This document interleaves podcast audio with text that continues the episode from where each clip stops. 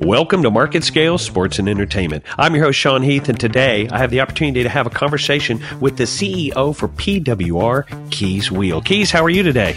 Yeah, very well, thanks, Sean. Very well. So, yeah, great day in Indianapolis. Now, I have to say, I know you're extremely busy right now, so thanks so much for taking the time today. Would you do me a favor? First, explain to me how a kid from Australia wound up in the home of motor racing, motorsports in Indianapolis with PWR? Wow. Yeah, that, that's a um, that's a, a, pretty good question to start off with. Look, we um, I guess we were fortunate in many different ways of, of how we, we got here, and uh, yeah, my background has always been um, motor racing and particularly off road back in Australia and uh, so forth. But uh, look, there there was a time, you know, in um, the late 90s and early 2000s of there was no one really um, in cooling circles of, of the radiators and intercoolers and oil coolers that we manufacture. There was no one really supplying motorsport industry uh, of uh, dedicated product. And, you know, I, I think it was a, position destined for us that um, we uh, we built our business around being very particular uh, capability of uh, supporting that need, and we filled that position, and it's grown on from there. What brought us to um, to the states, and um, in in 2008, we had the opportunity to uh, talk to um, Jack Roush of uh, of all people in Australia.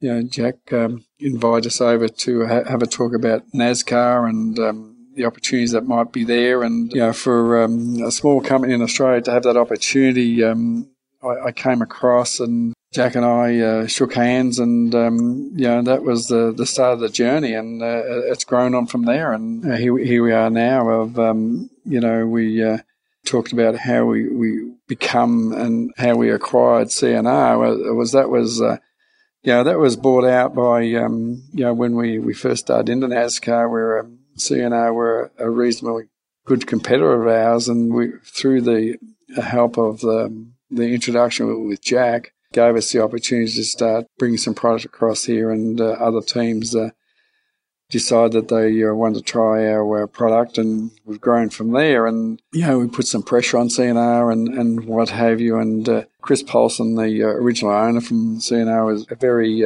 good competitive guy. He's a, he's an ex racer as well, and he had a lot of competition, which was great and um, but we we struck it off pretty well. Uh, although we were competitors, we were be able to talk to one another, and then uh, you know we, we struck a deal that we um, we started supplying uh, C&R some product from Australia that they could sell, and then things uh, developed there. And at the end of the day, um, we uh, we offered uh, Chris, I, I guess, a uh, a deal that uh, he couldn't uh, refuse, and that's how we became the acquiring C&R. So it was um, probably destined to happen, but um, you know we're certainly grateful for that opportunity, and, and I think you know uh, you, you, create your own opportunities, but uh, with with that, um, it, it, was a, a great thing that developed in time.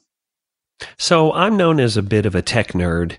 And I enjoy watching pretty much all forms of racing. It just fascinates me, the, just all the strategy, but the physics of racing is something that I've always really been drawn to. And specifically the physics of heat dissipation. Is that the single greatest challenge in just about any form of racing is cooling the engines? Well, yes and and no. Um, it, it's certainly a, a, great challenge, but with um, a, a, lot of uh, race categories now, there's a balance uh, between cooling and, and aero, and that means you know, aerodynamically um, across the car, we want a specific amount of air to, to go through your cooling modules, as in you know water, air, and and oil uh, modules for uh, for the cooling. So you know there there is a balance of um, how much air goes through your radiator to do a certain job, and another balance of how much air you get across the car to keep the car on the track. So, you know, with that, you know, with, with that much happening in, in, in that space, there's a lot of need for innovation, uh, etc., at, at a higher level. Where it's moved on from there, and particularly in electronic cooling, in, in hybrid and and uh, electric vehicles, you know that that still exists, and um, you know it, when it comes from whether it be racing cars to um, passenger cars and very high end passenger cars, it's uh, it is very similar. I guess that technology push on that side. It's not just cooling a an engine; it's uh, various things around that. Is is there a move in the technological aspects of cooling and, as you mentioned, aerodynamics? Do some of the latest developments try to combine those two? Oh, without doubt. Um, you know, with, with the and I'm talking very, very high end. You, you, have got cars now being developed at, you know, 800 and, and 1,000 horsepower cars that are, you know, the, the $3 million plus uh, out of Europe, um, and they are, um, you know, they're very, very high end. And um, not only, uh, as I said before, not only are you cooling um, water, oil, and air, but you're also, you know, uh, electronic cooling is a big thing in in, um, in that area. So, um, you know, that's that's changing all the time, and uh, with that, we call it the emerging technology sector. With the emerging technology sector, it's um, it's very very innovative and um, push your boundaries to uh, really fulfil that. And yeah, and I say that because a lot of people say as soon as you start talking about electronic cooling, they think, oh, you're you're going to supply battery coolers for uh, for Tesla. Well, no, that that's not what we do. It, it's uh, we're we're talking about cooling plates where um, yeah, different manufacturers will uh, bolt modules on and keep those uh, electronic modules cool by having water run through uh, water and dielectric fluid to run through a, uh, a cooling plate. So uh, a lot of change happening in that high end stuff. But when you still get down to um, you know the streetcar and, and what have you, yeah, you, you, don't want to see that red light come on. So um, there's still a, a lot to be done there. Speaking about that sort of migration from high end down to the consumer level product, what do you see as the future of the cooling industry as it pertains to the commercial side, the the car that I might buy in five years? Yeah, look, uh, the, the the car that um, you know is going to be involved in, in five years' time is probably more electrically tech uh, on that side. And um, as I said before, that that high end um, electronic cooling module that that has to be kept cool to have all the electrics working great on a on a car.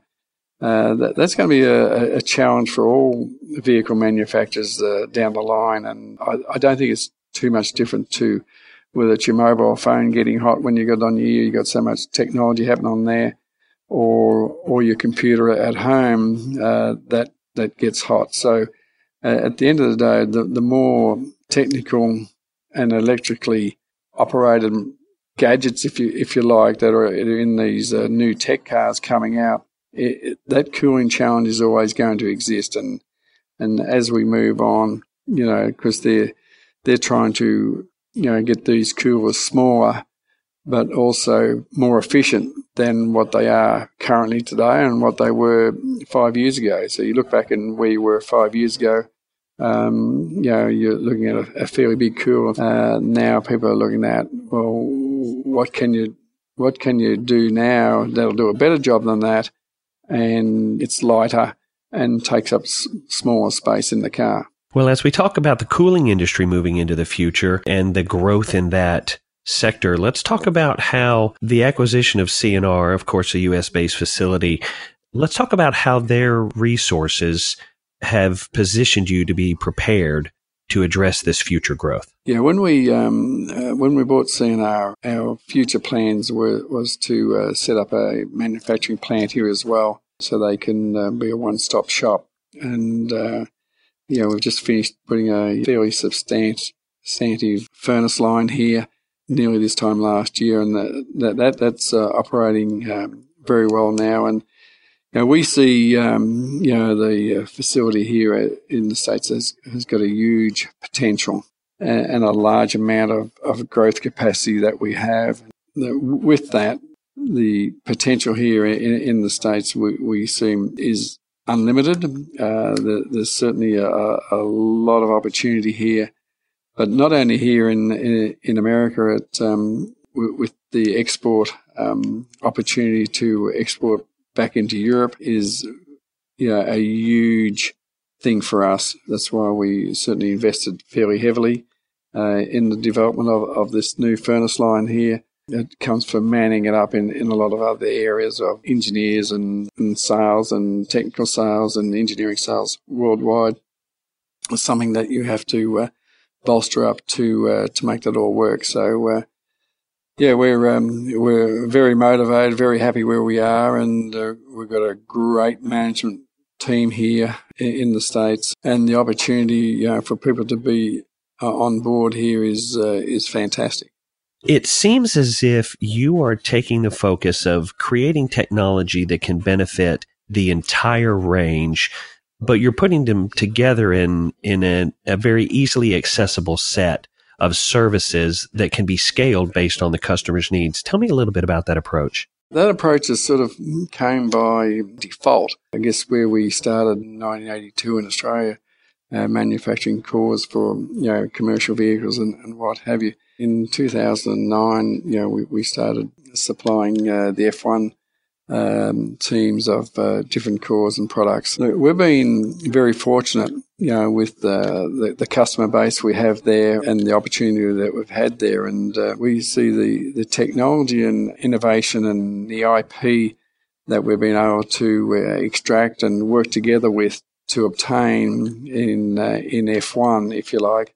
We've allowed that to trickle down uh, in down into a wider group a wider category, I suppose, of uh, motorsport categories around the world. But not only that, the um, the passenger car and uh, whether it be the hot rodder or, or, the enthusiast or or whatever it might be, that guy he he gets uh, the opportunity, you know, to tap into that technology at a lower level because uh, or have that trickle down effect. F1 has been a, a great contributor to uh, PWR and C&R as as a group to allow that to happen. And um, you know, I, I, think future years you'll see uh, a lot more of that happening. And uh, certainly haven't up to date, but you'll see a lot more of that happening, particularly when you get into electronics and do a little bit into, as I said, that emerging technology area, but into aerospace as well. And so all this trickle down effect of, of stuff that we've been able to do um, by being involved in a, in a higher category, if you like. Okay, hypothetical situation. If you signed up for the Dakar rally, are you hopping on a motorcycle? Are you riding a 4x? Are you in the truck? Are you in a rally? What is your mode of contesting in Dakar? Uh, my history has been off road in a truck and I've built my own cars, I've engineered my own cars, and yeah, we've had a, a lot of success with that. I would still do it in a uh, in an off-road car, that sort of thing. Um, Dakar is is the pinnacle of you know off-road racing around the world, and nothing more would give me the biggest joy and biggest pleasure of um, of being involved in that race category. It's, it's funny you mention that because um, you know I've always said we, are going to Dakar, we're, we're, going to go to Dakar, we're going to go to Dakar. Unfortunately, it lands in January, which is our busiest time of the year in uh, motorsport for us, uh, getting all the teams ready for the year ahead. So, unfortunately, it's a very, very um, uh, hard time of the year, but um, hopefully I'll uh, I'll make time. But yeah, whether it be um, uh, Dakar or uh, the Baja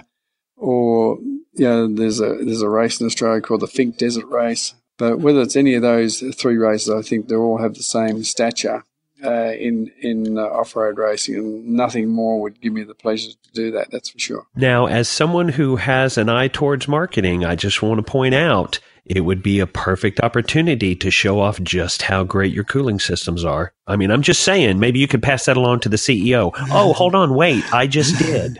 Yeah, exactly. Look, the um, you know, I, I think the um, the the things we have here at, at, C&R and, and how people can utilise our, our technology that that we have here. We we have certainly a, a hotline um, here and, and also several online videos that can uh, talk people through areas of concern. And um, at, at, the end of the day, certainly we have uh, sales engineers at hand um, that can answer any questions for people and talk them through their program. So, you know, I think the big thing is that people should certainly um, visit the website, call us. You know, we, we want to make sure that if we're building a, a cooler for you, that you are getting the right cooler for what you want. And uh, that's what you get with, with our company of you get what you would like, not what someone wants to give you. So um, I think that in today's world, whether it be cooling or whether it be anything else, if you have that opportunity to do that, it, it's it's a great thing. Well, you heard it here first, ladies and gentlemen. Possible 2019 Dakar competitor Kees Weel, and I didn't hear no. I heard it possible maybe. exactly. Well, thanks so much, Kees, for taking the time today. This has been such a thrill, and I look forward to having a chance to talk to you again. Today, I've had a conversation with Kees Weel, the CEO for PWR. Kees, thanks so much. Thanks very much, Sean. Appreciate it. Thank you for listening to this episode of our podcast. If you'd like to find out more or listen to previous episodes, go to marketscale.com slash industries. And if you have a chance, subscribe to the Market Scale publications for the latest articles, videos, and podcasts from your favorite industries.